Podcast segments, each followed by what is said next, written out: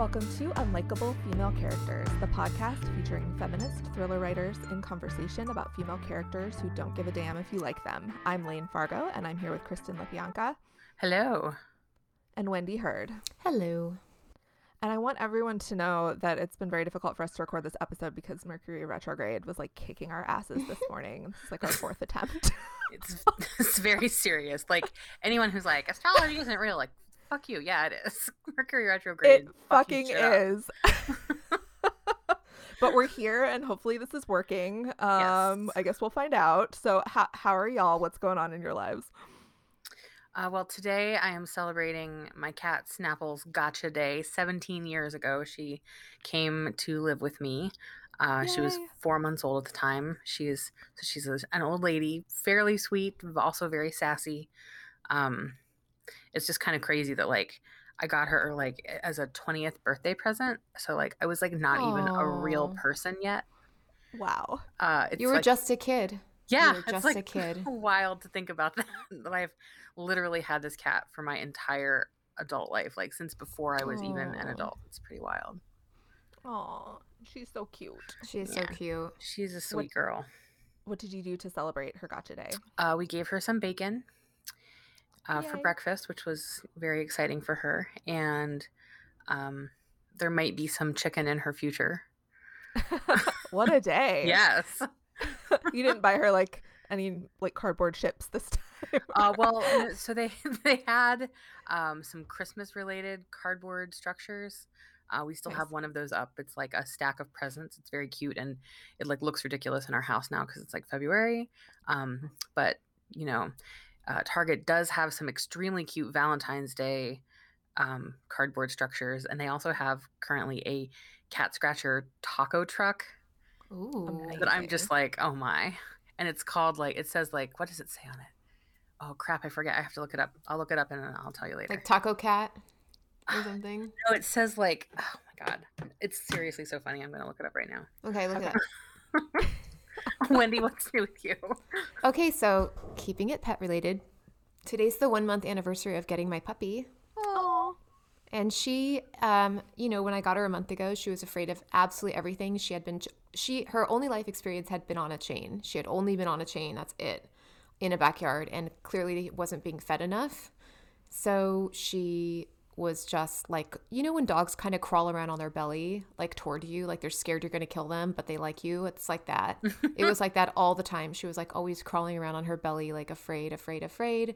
Anyone who came over, she would just freak out, barking everything was like a dog killing machine inside the house because she'd never been in a house. Like it was, it's a whole thing. And now she's so much more comfortable and she's running around like a little dog terrorist. And um, she ran last night. My friend came over with her dog to socialize and she ran up to my friend and like jumped on her and was licking her like a normal dog. And I was so Aw. happy. So she's still afraid of the leash, but she can go on it for a little bit. Like she can tolerate it a little and stuff like that. So come a long way. We're getting there. Aw, That's good. Kristen, did you find the taco truck? I did. It says meow delicioso. Oh, That's good. We Yeah. needed we all needed that. yeah. Well, I don't really have any pet related updates except that on the day we're recording this, it is cold as fuck in Chicago. It's like negative five Ugh. and then like wind chill. Um, and my dog is very unhappy and just like does not want to go outside. Which can you blame him? I I don't want to go outside either, so I don't. I make my partner take him out. how That does he go to the bathroom like that? Like, how does it work? Um, he usually just like goes really fast because he and then he like runs back inside. Does he poop has in the snow and then you have to dig it out of the snow? Yeah, he likes Oh. to um actually he likes to like poop up on a snowbank and then it kind of like he like runs out of a room and the poop is like touching him. It's so gross. I'm like, buddy, you Oh. just Why are you doing this to yourself? Ugh. Animals Yeah. are so gross and so great. Also, it's like Dogs are disgusting. He's very strange. He likes to like poop like on a tree or like under a bush or like he's very strange. Mine's like that too. He likes to only pee on something or poop under something. Like he, yeah. this is clearly the content that people listen to unlikable female characters yeah. for. I guess my other life update, not pet poop related, is um my partner is going back to work in a few weeks. He got like the date that his furlough ends, and I think it's just a few weeks from now. I think I can make it without murdering him. We're gonna. I think by the time this episode airs, actually, he'll be back to work, so we'll like know if I murdered him or not. Like if So, be so, an update on the on the Twitter, like Layne's going to jail for murder, or so this may be your last episode because you may be in jail, um, but hopefully not. suspense. Keep him in suspense. Um, but it's actually he's going back to work like right after our 15th anniversary, and when he told me, I was like, "This is all I wanted for our anniversary. Thank you." and he was like, "I know. Yeah, that makes sense. that seems right." So, um, happy anniversary, honey. I hope you're still alive when you're when this comes out, so you can listen to it. um, okay, so our topic today, we are going to do a deep dive into a single work of art. We're going to talk about the movie Promising Young Woman. It's I'm like devastated. I don't know what to say. It ru- it ruined me. Oh my god, I know. Like it ended, and I was just like bawling. I was crying, and that doesn't happen to me very much. No, I agree. Like I'm not like a, oh I cry at movies all the time. Like I rarely do, but this it just killed me. So powerful. So, first of all, if you have not seen this movie, um, we will be uh, revealing some spoilers, but we're going to wait until later in the episode and we'll give you like a big spoiler alert when you should turn the episode off if you have not seen the movie yet. For the first part, we're just going to kind of talk about it like uh, in more general terms. Um, and so you can listen if you want, and you should definitely check this movie out. It's available right now to rent for uh, it's like one of those early release ones where it's like 20 bucks but i'm Yeah. assuming in a month or two it'll probably the price will come down and i this movie was supposed to come out what like last march or april Yeah. or something? And then it kept getting delayed because of the pandemic. And so i had read a lot about it before because it was at like film festivals and stuff so people had seen it. And i'd read a lot about it and was kind of like waiting and waiting and waiting and waiting for it to, to come out. And it was kind of nice to get to watch it at home because i agree it is like it's very emotional. Um for i think like for any woman watching that movie you're gonna like feel some shit and it was kind of nice to be home instead of at a theater but It was also nice to be able to um, fast forward through things. Like there were certain things I could not, con- I couldn't watch that if I had been in a theater, I, w- I would have like had to close my eyes or put my hands over my ears and like just to be able to feel more in control of those like triggering moments where you just push forward 15 seconds. Like it's fine. You don't have to Yeah. watch that part. Yeah. Yeah. So, for anyone who is not familiar, although I feel like the people who listen to this podcast probably are also very aware of this movie. There's so much. Yes. this is like the official unlikable female characters movie of the year, maybe the century. Um, so it is about Cassie, played by Carey Mulligan, who used to be a medical student and um, dropped out years prior after uh, her friend, her best friend, was raped and then committed suicide. And so Cassie's been like that really divided her life into before and after. And she dropped out of school and since then has started engaging in a unique form of revenge, which is she gets all dressed up and goes out to a nightclub and pretends to be completely wasted, like can't even stand up straight, and waits for a guy to pick her up. And then uh, she reveals that she's actually sober and gives him quite quite a lesson. So her, she's teaching these guys who think that they're nice guys that they're actually fucking pieces of shit, and we love to see it. Yes, and it's it's so great the way she does it. She'll like go home with them and she's sort of doing this like I'm drunk and I don't know what's going on act and then like all of a sudden she just like switches it off and she's stone cold sober and they are so freaked out. They're like, "Wait, are you sober?" and it's just like it's it's so fantastic. It's very satisfying, very satisfying. Um, although, as watching this movie as someone who wrote a book about a woman who kills rapists, the whole time I was a little bit like, why not just murder them? Like, are we Mhm. sure they're really learning the lesson that they need to? Like, if they were dead, they would learn a lot more. I think. I was worried for her a lot because she would do that. And then I'd be like, yeah, but what if he just now like rapes you for real? Like, yeah, you know? She's certainly putting herself in a dangerous situation, but it's like this more extreme version of, you know, when women are told like, "Oh, you got raped because you, you know, you wore a short skirt and you went out alone and you weren't careful and like all of that." Yeah. Um it's like taking that to this extreme. So I think it's I think something interesting about it is um like like Layne, you're saying, why doesn't she just murder them? And like that is a valid question. um, like kind of joking, but not really. Um, right. but, but I think that like you know part of it is that like she it's like she isn't just wanting to um like it's, it's like it's like a different kind of revenge that she is sort of Yeah. mhm. taking like it's a she wants them to just she wants them to feel like fucked up forever about Yeah. this moment Yes. uh so it's like this very like you know she is it's like a psychological revenge um which is different from a lot of like, revenge stories and is interesting uh, but it also does i think a really good job of sort of showing the psychological effect on cassie of going to these dark places like it's obviously like she's obviously not in a good place and part of Yeah. that is because like you know she's gone through this tragedy her whole life is just messed up because of what happened to her friend but like i'm thinking of this moment where um after she has after she has done some revenging activity she's like sitting in her car and this like in in traffic like she's sitting in in her car on the road and some person pulls up behind her and she's not moving and he's yelling at her and she's just like sitting there and you can just see that she is completely shut down. And Mhm. then like she gets out of the car and attacks this man's truck with a bat. And it's like it's not one of those like oh yeah kick his ass girl moments. It's like obviously a very dark and emotional and disturbing place for her to be that she's doing this and i think that's really different from a lot of the kind of revenge uh, revenge fantasy movies that are out there Yeah. And I felt like that moment in particular, it reminded me of this all this thing in the movie did so well, which is to really show the like cacophony of voices around her all the time. Like she's walking down the street and guys are yelling at her. She's driving down the street and this guy is at her. Like there's Yep. just like this it gives you this sort of just like deafening roar of this background noise of rape culture, you know? It's Just Yes. like Mhm. it did that so well. and it also really does a good job of like you know her, she is a very unnerving person like that's her whole goal is to unnerve these men and like early in the movie she's walking down the street and some construction Mhm. workers are yelling at her um and she just like turns and stares at them until they like Mhm. they keep yelling and then they're kind of like uh what's going on and they're then like, F you, blah blah blah blah blah.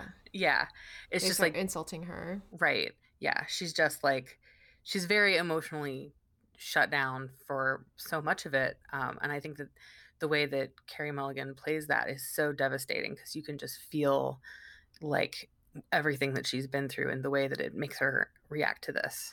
she's fantastic in this. She just you can see the rage and the like uh like so much going on under the surface and all she's doing is like staring at these guys or um it's it is it's like she's never reacting the way that these men expect her Mhm. to react Yeah. in any situation. She's just sort of like like there's a moment so there's sort of a subplot where she starts dating this guy who she knew back in med school and he comes into the coffee shop where she works and says something that kind of um, upsets her and then he's like uh, i'm so sorry like you can spit in my coffee if you want. And he's clearly joking. He's like that she just fucking does it. She just like stares at him and spits in his coffee and he's like oh okay. Like she just takes it to that extreme um but he still wants to go out with her so right.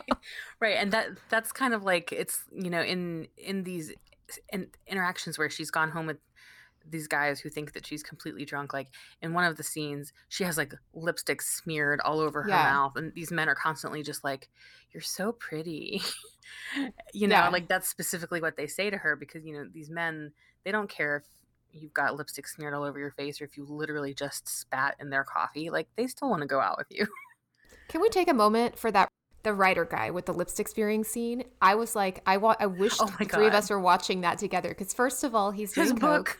He's Uh, talking about his book. And he says it's talking about how tough it is to be a guy in the world. It's just a gritty love story. It takes place over the over a single night. You know what? I don't want to jinx it. And then he tries to get her to do coke, and she's like, no. And then he starts like getting ready to sexually assault her while she's uh, passed out. And then when she pulls it on him, I'm just like, this is the best thing I've ever seen in my life. Yeah, from the minute where he's like, my novel that I've been working Oh. on, I'm like, fuck you. Yeah, Oh He, my there was God. so like this good. interesting moment. He said something. I'm trying to remember what it was. where he was like, "Oh, the makeup." He was like, "Why do you girls wear stuff like this?" Yeah. no, we don't. We like to see you. You're beautiful without it. And it was like a whole like, oh my god. It made me think of the Oh. the, the Vain Woman episode that we actually Yes, just did. I that was we like, just did. Yeah. and he said it's the patriarchy. It's fucked up. It, they really mess with you. Like the patriarchy makes you wear this. It sucks, man. Like he says that, and then he like goes on to then assault her. right. And the before that scene, she like when she's doing her makeup, right? She's watching this YouTube video about how to like create blowjob Yes. lips. Mm-hmm. So she does the makeup and then she smears it like purposely as part of her Drunk costume. girl. Yeah. But did y'all read? So Carey Mulligan gave this amazing interview, I think, to the New York Times, where she talks a lot about like Hollywood bullshit, like the Mhm. thing where in scripts it always says, you know, she's beautiful, but she doesn't know it, and like all this stuff. And then she called out this critic. Um, she was like, you know, reviews don't usually get to me, but this one did. There's this critic for Variety, I believe, who basically said it was like an overall positive review of the movie, but he basically said he didn't think Carey Mulligan was hot enough to get all of these men to Yes. like pick her up and she was like what the fuck because th- yeah i went and read it and the guy was like she seems like an odd casting choice and you know margot robbie was a producer on this movie and i wonder if it was originally meant for her like Yeah. i just It's just like absolutely seeing red. Like, oh my god. yeah i was glad she called him out because that is some bullshit like there's so much going on there i can't even like first of all to imply that carey mulligan is not incredibly gorgeous which she obviously is but this idea of like well if she was more beautiful more men would want to rape her like i Yeah. like it has anything to do with oh my god Well, what's really even know what to say interesting about about that is that I I read that the reviewer who wrote that is actually a gay man. So it's like this sort of thing is hmm. so it's like so entrenched in everything that everyone believes that like Yeah. even even someone who's like not evaluating her in terms of her would I fuck her, you know, like even someone who is looking at it from sort of a remove from that picks up on this idea of like you know of sex and rape somehow being about well rape being about sex first of all and that being about you know attractiveness like it's just Yeah. so it's so fucked up. Like assault or harassment is a compliment like, you're so beautiful like fuck off. I remember I, at a job i had many years ago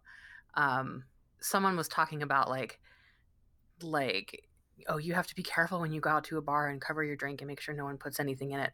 And there was this one coworker that i had who was like she said like no one's ever tried to date rape me in a way of like i'm offended that no one has ever tried to do that am i not oh cute Oh enough God. it was just Oh like God. I cannot even believe a woman would say that. But of course, like this stuff is so deep in our culture that, like, of course, you know, a, a woman can internalize that kind of message and and just like sort of say it so casually at work. Come, come on. yeah wow And I felt like, actually felt like she was an important casting choice because of this, because I, I do think they did a really good job of showing, like, if you fit this certain model of beauty, you will get harassed and messed with for your entire fuckable life that will end at 38. But, as you know um, but it, you literally will not be able to walk down the street. You will not be able to be safe in any place because guys will think it's almost a compliment to you to assault and harass you everywhere you go. And if you don't take it as a compliment, they are angry, they are offended, they have bestowed something upon you. You're supposed to be flattered. Um, and they just did such a good job with that, I think. And like, that's why I felt like she was a good casting choice because she's really thin, like very thin. She's very blonde. She's very tan. She's very pretty, you know. And it's just like it, I don't know. Do you? Th- I felt like that was good and important. Yeah, she does look a little more like a normal person than than some women in Hollywood, which I think was an interesting choice as well. But it's it's yeah to imply that like, oh, these men wouldn't fall for it because she's not hot enough, like completely misses the point Oh of absolutely everything. Yeah. Like I can't. yeah, it's unreal. So there was this other really qu- interesting quote from that interview um, that Carey Mulligan said, which is, um, I'll just read it. So she says, Cassie has every right to be as closed down, as abrasive, as unpleasant, as vindictive as she likes because she's been through hell. But that doesn't mean we shouldn't care about her. I thought that was really, I mean, that's kind of what we talk about all that. the time Yes. on this show, right? It's like, even if a woman is, I mean, first of all, it's like she has reasons for being this way. Like, it's not like she's just being a bitch for no reason. Like, she, although we support that also being a bitch for no reason. We do. to be clear. But like she has things in her past that are causing her to act this way. And even if she's doing quote unquote unlikable things, it doesn't mean that we don't sympathize with her and like have human feelings towards her her plight, right? Well, yeah, I think that she is like she's definitely, you know, abrasive and like difficult, but she is an extremely like root forable character the entire way through. Yes, you want her to succeed. And you also kind of I, I feel like there's this element of I mean she's really made her whole life about this and there's a part of you that wants her to like leave it behind and like be happy but you can see why she can't like there's Right. a great scene between her and uh, molly shannon plays the mother of her Mhm. her friend who who killed herself and she basically says to cassie like you're just like hurting yourself now you need to let this go this isn't what your friend would have wanted for your life um and i kind of felt that way as a viewer too it's like you care about her and you just want her to be happy but you totally understand why she can't let it go Right. like she is definitely a, a woman who can't let it go yeah, for sure. She's like the ultimate woman who can't let it go. I feel like it's so um, unfair. I I understand her perspective. It's like we can't just let these go. We can't just let these go. We have to stop letting these go. Like that urgency she feels, I thought was communicated so well. Hmm. I read another really interesting piece on this movie in the Mary Sue, which was talking about how women are discouraged for like seeking revenge or even justice for themselves, but if they're seeking it on behalf of a friend or like mm-hmm. a, a, someone else. I mean, we talked about this in our some of our previous episodes these revenge narratives where it's like her child was killed or like something happened to someone else and we can sympathize with that more than a woman trying to get revenge on her On her own 'cause behalf. Mm-hmm. we're supposed to as women like care more about other people than about ourselves Yeah. which is some bullshit as well yeah. but yes. that is an interesting thing in this in this film is like her revenge is all about this thing that happened to her friend which had a very real impact on her as a person but it's ultimately about what was done to her friend and that's why she's so obsessed with revenge Yeah, it's funny. Our conversation about this is it makes me so angry about the the idea of likability that you can be a person who has been through such hell and you can be a person who's just been through such terrible things and that you can be such a complex and multi-layered person and people will just ask themselves, "But is she likable?" Like it's such a it's so maddening and it makes me so angry like to think about those two things together. Well, it's almost like the the complexity that we find so compelling is like automatically what other people interpret as this is too difficult to process. I'm going to lump it into this category of like I don't like her. I can't figure her out. I don't get her. Something's going on there. You got to be likable and you got to be fuckable even while you're as long as with you some shit. can. So my question is, now that I'm no longer, uh, now that I've passed my last day, do Your last fuckable like- day. yeah, now that that's over, um, do I do I still have to also be likable? I think I do, right? I have to, even though of course Okay. of course And even though no Okay. one would deign to fuck you, you still have to try to make them want to, even though it's hopeless. right, but it's pathetic too if you try to make them want to. Yes. yeah So it has to be effortless. I have to effortlessly effortlessly try to make them want me, even though it's impossible because I've passed my last day. Yes. And I have to be nice while I'm doing it and not resent it and enjoy it, but not too much. You nailed it. Okay. there you, there you go figured it out Thank you. well kristen you recently had a birthday you only have one last year of fuckability Yes, like, one more does feel? year of fuckability until until I've joined the the old crone club with you, Wendy. the rivulets of cellulite on your thighs Yes. are, are forming. Never have I heard a description of a woman's body that made me so grossed out. I was like, wow. I mean, cellulite's really not that big of a deal, man. Like it's it's on everybody, you know that, right? Like ev guys have it too. It's it's really Also, not like that big like of a deal. Rivulets, like that doesn't even make sense. Like it's like beads of beads of fat just sticking to your skin. I think it's like you know when it rains and the the there become these like little pathways in the dirt, and so the dirt separates into all these different like chunks. Okay, okay. Bringing it back to the movie. Sorry, that was my fault. no, it's okay. We're always here to talk about The rivulets rivulets. of cellulite and make fun of AJ Finn. So yes. it's really like why Is the that podcast not exists. what the podcast is for? It is. I mean, yes. Um, so I know we wanted to talk about some of the other female characters in this movie. I just mentioned um, Molly Shannon plays the the mom of uh, Cassie's friend Nina. Um, but there's some other really interesting, Yeah. like genuinely unlikable female characters. Big who made me time. Feel a lot of things. So why don't we talk about them? And I think this will get like maybe slightly spoilery, but we're still not going to spoil anything huge, and we promise we're going to warn you before that happens. So this is just like minor, minor spoilers. The thing I found interesting about these female characters was like what we learned from this movie is if you fight the patriarchy, you're bad, but if you go along with the patriarchy, you're also bad. So right there's just there's like you really can't win i think it's No. really interesting so um one of the women played by Alison Brie is like another uh, a woman who was one of the other medical students at the time um who was like loosely in like Cassie was kind of friends with her. Like it didn't seem like they were ever super close but they were friendly and they were certainly like they knew each other well. Um, and it's like heavily implied that um, Alison Brie's character did not believe Nina's story and sort of she takes this stance of like you know well she was getting drunk all the time what did she expect to happen so she kind of has this oh she was asking for it stance and um, I think it's really interesting that in Cassie's revenge arc, she starts there. She starts with Alison Brie as like Yeah. the Yeah. first person that she wants to um, like enact this vengeance on. Yeah, she has a step-by-step revenge plan, and it does start there. Yes. And Allison's character is also um, she seemed she's portrayed as kind of a mean girl. Like her name is Madison. She seems like kind of that like rich bitch, stuck-up, popular girl type. Um, that yeah, like you can kind of see that they never got along in mid school, but she was part of this this whole you know women can be part of rape culture too and i thought that was Yeah.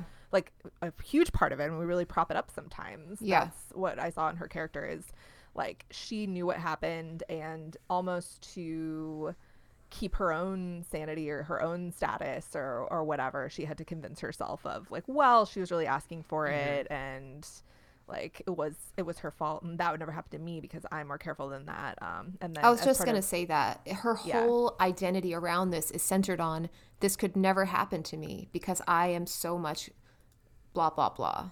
yeah I it's like a never- self-protection thing Mhm. to keep your own fear at bay of like well i can control this i just won't like get drunk and go to a party with a bunch of guys where it's like you know women can get sexually assaulted in like any situation any level Mhm. of sobriety like it's just a constant threat but i think there is this self-protective thing in telling yourself that like oh i can control it i can not act this certain way and then it won't happen to me Right. There's a character like her on The Handmaid's Tale. She's the wife, the blonde woman. She's really statuesque. Do you know what I'm talking about? And she like Serena helped. joy Yeah, she like helped put the plan whole plan together, but then she got um kind of sidelined because she's a woman. Remember this Mm-hmm. part of The Handmaid's Tale? It reminded me of that a bit. yeah you want to believe it can't happen to you Right. and you want to like align yourself with the patriarchy and that's what we see with all these women who voted for trump too it's like yeah, Yeah. white women it's white more ladies. Let's say uh, it. yeah they think it's to their benefit to align with the patriarchy and the white men in power but like it really hurts you in the end Mm-hmm. they're not on your side um, and then the other character i wanted to talk about was connie britton our our fave tami taylor from friday night lights. She plays the dean at the medical school and cassie goes to kind of confront her about her role in covering this up and she doesn't even remember the incident or like kind of claims to not remember the incident but again does this kind of victim blaming like oh well you know it was he said she said we don't want to like ruin this young man's life over rumors like that kind of shit Mhm. which i found that scene so interesting because i have a Mhm. like this in my book they never learn um where they go to a female dean and like report a sexual assault and she's very dismissive and i've had readers say like well a woman wouldn't do that like that's so unrealistic and i'm like y'all i literally wrote that scene after watching the documentary about campus sexual mm. assault the the hunting ground and ha- like many many women in that movie talk about how female university officials were a huge part of the cover up and dismissed them in this way and kind of were like well you know you have to think about your culpability and like all mm-hmm. of this shit. Like it's incredibly realistic. It happens every day well, and there's an interesting moment with the dean where she says, "What am I supposed to do? I get like one or two of these reports every week. Right. What am I going to do?" Right. It's almost like she's saying like there's so many of them, it doesn't even matter. But it's like that's the reason it does matter because there are so many of them. exactly yeah. okay so do we want to get into spoilery territory Yeah, I think so. Okay, so if you haven't seen the movie, this is your warning. We're gonna like start to spoil the ending, um, and you do not want the ending spoiled. I actually had it spoiled for me on the internet like a year before this movie Oh, came out, and. I'm still mad about it. So that like, sucks. that does yeah. suck. please, please vacate so you can have a pure experience watching this. Thank you for listening. Goodbye. Um, for everyone else who's still Yes. here, um, okay, this fucking guy. First of all, let's talk about this fucking guy. Yes. Okay, can I just say I've been waiting to say this. The second he walked onto the screen, I was like, this guy is Jim from The Office, and this is going to be bad because Jim from The Office is bad. he had that thing, that like tall, cute, like unassuming thing, like Uh-huh. ugh, Yes. can't be trusted. Yeah. So she falls in with Jim from The Office, who's like so cute and funny and like a pediatric surgeon. I was like, this guy's going to be up to some bad shit. Yes. And they have all these like cute scenes together and they're like Mhm. dancing to Paris Hilton songs and you're like this is this is going to end in disaster. I feel like even if I hadn't had that spoiled for me just as a thriller author I would have been like oh things are going too well. oh no. yeah. There's this uh, great piece in the New Yorker that Carmen Maria Machado wrote about this movie uh, and about Ryan. She she describes him as uh, he has charm and the tallness that people often confuse for good looks, which I think Yes. is so good. It's like yes, God. he is just tall. That's it. Yeah, Yeah. He's very tall though. Um Yeah, so then, you know, she finds out that this guy was there the day that her friend was raped, like at the party. He didn't touch her, he didn't he wasn't involved, but he like stood there and watched and laughed about it and did nothing, which I think is entirely too common. I mean, it like takes all of these like it's at a party, right? So like there were lots of witnesses. Mhm. And to and, like to be clear, this isn't like hearsay that she learns this. She winds up getting a, a video recording from Madison, who had like a, a an old cell phone that someone had recorded Mhm. the assault and sent it around to some people. She discovers it and she gives it to Cassie, uh, and Cassie watches it. the The movie does not show us the footage, which I think is a really smart choice. Yeah, Um, thank God. We just hear Yeah. the sounds of it and just from the sound you know you can hear his laugh you can hear his voice like he's not intervening he is going along with it even if he's not directly involved he's fucking involved Yes. Isn't there a thing where it's like, hey, get Ryan, get Ryan, and like they like they like get him or something, or it's like you hear him like it's like, oh, that's gonna hurt later. Like there's like a thing like that. Yeah. Yeah. I did think it was a really smart choice to not show the video. We just see Cassie's face as she's That watching was- it and yeah. her reaction. And it's so devastating. It is. And it's like, we don't need to see this video because we can all picture it Yes. very readily. Like, it is not difficult to imagine, Right. which is fucked up in and of itself. Um, Yes. So I thought that was a really smart decision. So then she uses this to get the guy to tell her where. Um, so the guy who was like the actual rapist is getting married, of course. And Cassie finds out where his bachelor party is going to be from Ryan, kind of like, you know, blackmails him, saying Mhm. she's going to release this video and ruin his career. So he tells her where the bachelor party is. And she shows up dressed as like a sexy nurse to enact her her final revenge and it's so like just watching her walk in and again like i knew what was going to happen because somebody fucking spoiled it on the internet Uh, So um terrible. but i know it got spoiled too because so like this movie was at a lot of film festivals and early there were some early viewers who were like very upset about the way that it ended and felt that it was like kind of anti-feminist or kind of and i think that's bullshit like Yeah. it's making some points Right. and i uh, uh, anyway it was devastating when she walked in, yes, like you said. yes, absolutely like, you devastating. know this is not going to go well and like no one recognizes her no one is even really Mm-hmm. looking at her face probably um no one even Yeah. actually ordered like a stripper or whatever they think she is they're just like hey there's a sexy nurse here cool Mhm.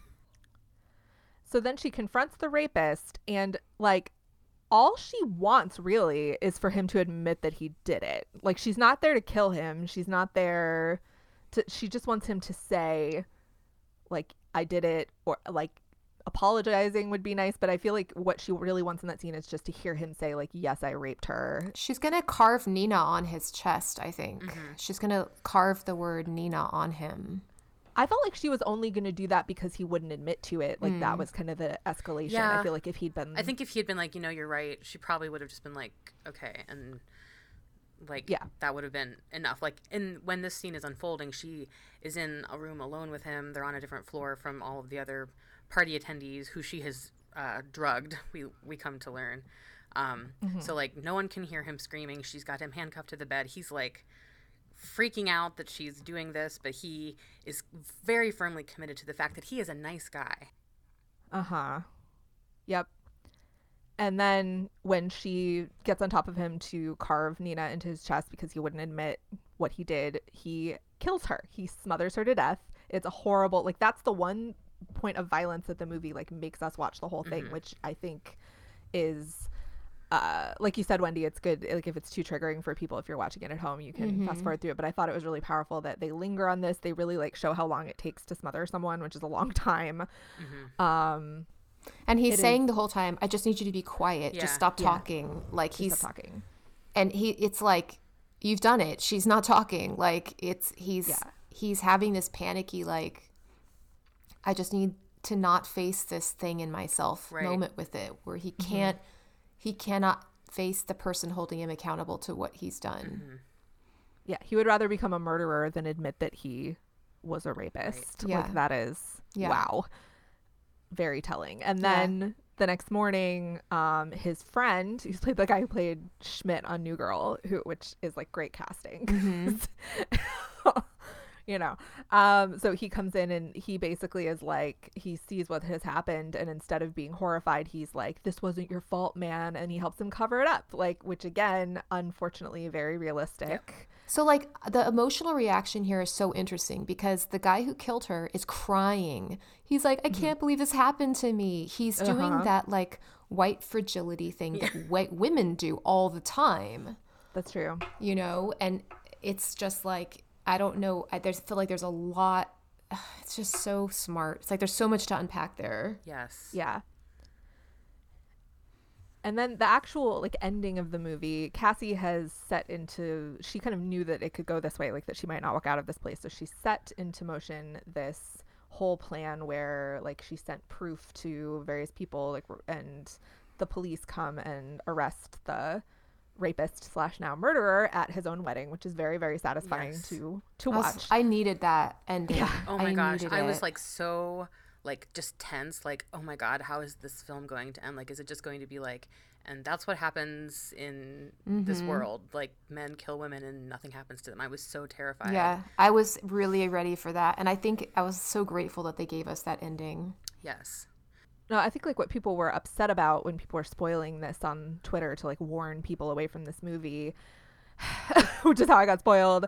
uh, It was like they were, I don't know, like they they were almost treating it like when we talk about like male authors or right, you know, filmmakers kill off women and it's just like their fuckable corpse then and like Yeah. no one cares, which is totally not what's going on here. No. Like No. first of all, she's very careful the way that like Emerald Fennell the director, the way that she filmed this. You never see Cassie's face once she's dead. You see like her hand, and you see so it's like very um carefully filmed. And then the point that she's making, as far as I'm concerned, is it's like, okay, now that she's dead, now that there's a corpse, people believe her. Yeah.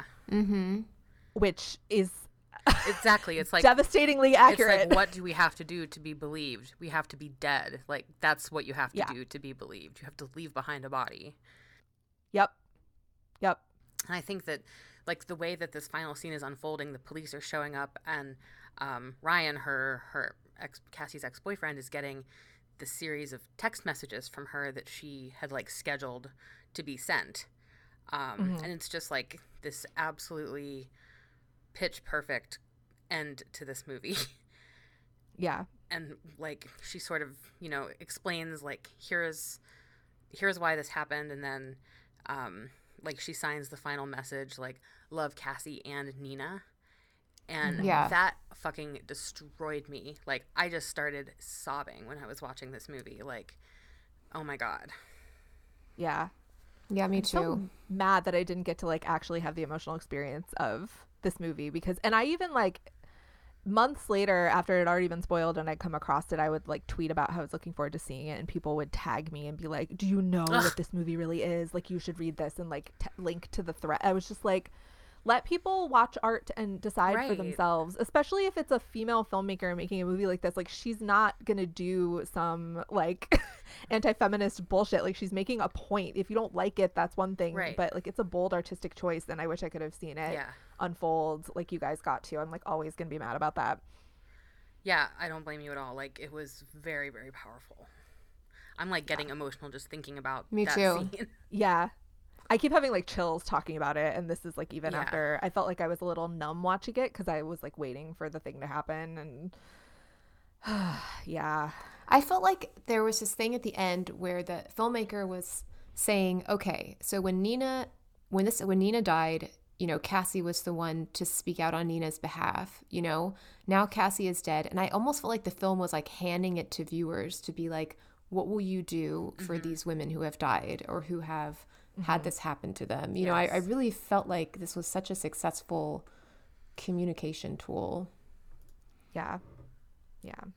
But it's gonna make a lot of men feel really uncomfortable and they should feel really uncomfortable. And women too you know because like we have to like we've been talking this whole time about how we as women are complicit in the patriarchy and in rape culture and everything and the movie really gets at that as well um, with Alison Brie's character and Connie Britton's character um, and even like Cassie's obsession like the fact that she can't let this go and this has completely taken over her life um, yeah it's it's a lot it's a lot to unpack I feel like we could talk about it for days and days I need like a whole college course on this it's so amazing Also, I really want to mention the look of the movie.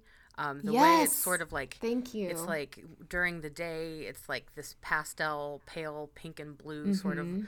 bubblegummy world, and Mhm. Cassie has like a very like you know early two thousands Britney Spears hair. Um, Yeah. And then when she goes when she goes out at night, like the color palette shifts and everything is like super garish. Um, it's just like Mhm. so much went into all of that. Uh, it's, it's really, really, really adds to the experience of watching it. Yeah. I was thinking about that the whole time. Like all the scenes in the cafe, it's all this like kind of cotton candy hipster color scheme, you know, very like um I don't know, what's a good word for it? Like one of those like technicolor apps, you know, that like filters everything into really like chromatic shades. Mhm. and it's sort of like girly it's like Yeah. overtly Yes. And feminine in soft, an interesting way also like Mhm. like the decor in um, Cassie's parents' house where she lives. Like it's very, Mhm. it's very frilly and and feminine. It's just Yeah, all of it. so It's like good. almost like an Instagram like account. Like the way that they have it so color themed Yeah. throughout the day and the night scenes. Like you said, And the night scenes are really like uh like you know when you see shots of like Amsterdam's red light district Yeah. and it looks like that, like the when you see stuff that's filmed there, it, it kind of has that sort of vibe to it. yeah ah so good so good. anyway that is promising young woman it's available to rent on amazon and other places and i mean we highly recommend it i would say you need to be in like a certain emotional place Yeah. to watch it but we're all in a terrible emotional place right now Right? and we may never get out of it so just just watch it anyway Yeah. I feel like we should all watch it and like remember that if Alison Brie's character watched this movie, she would be like, "That's terrible." Yeah. I would never. And we have to like Yeah. really examine ourselves and see where we've been complicit because we are. Like there have to be ways and things that we can be more aware of. For sure. That's a really good yeah, point. that is a good point.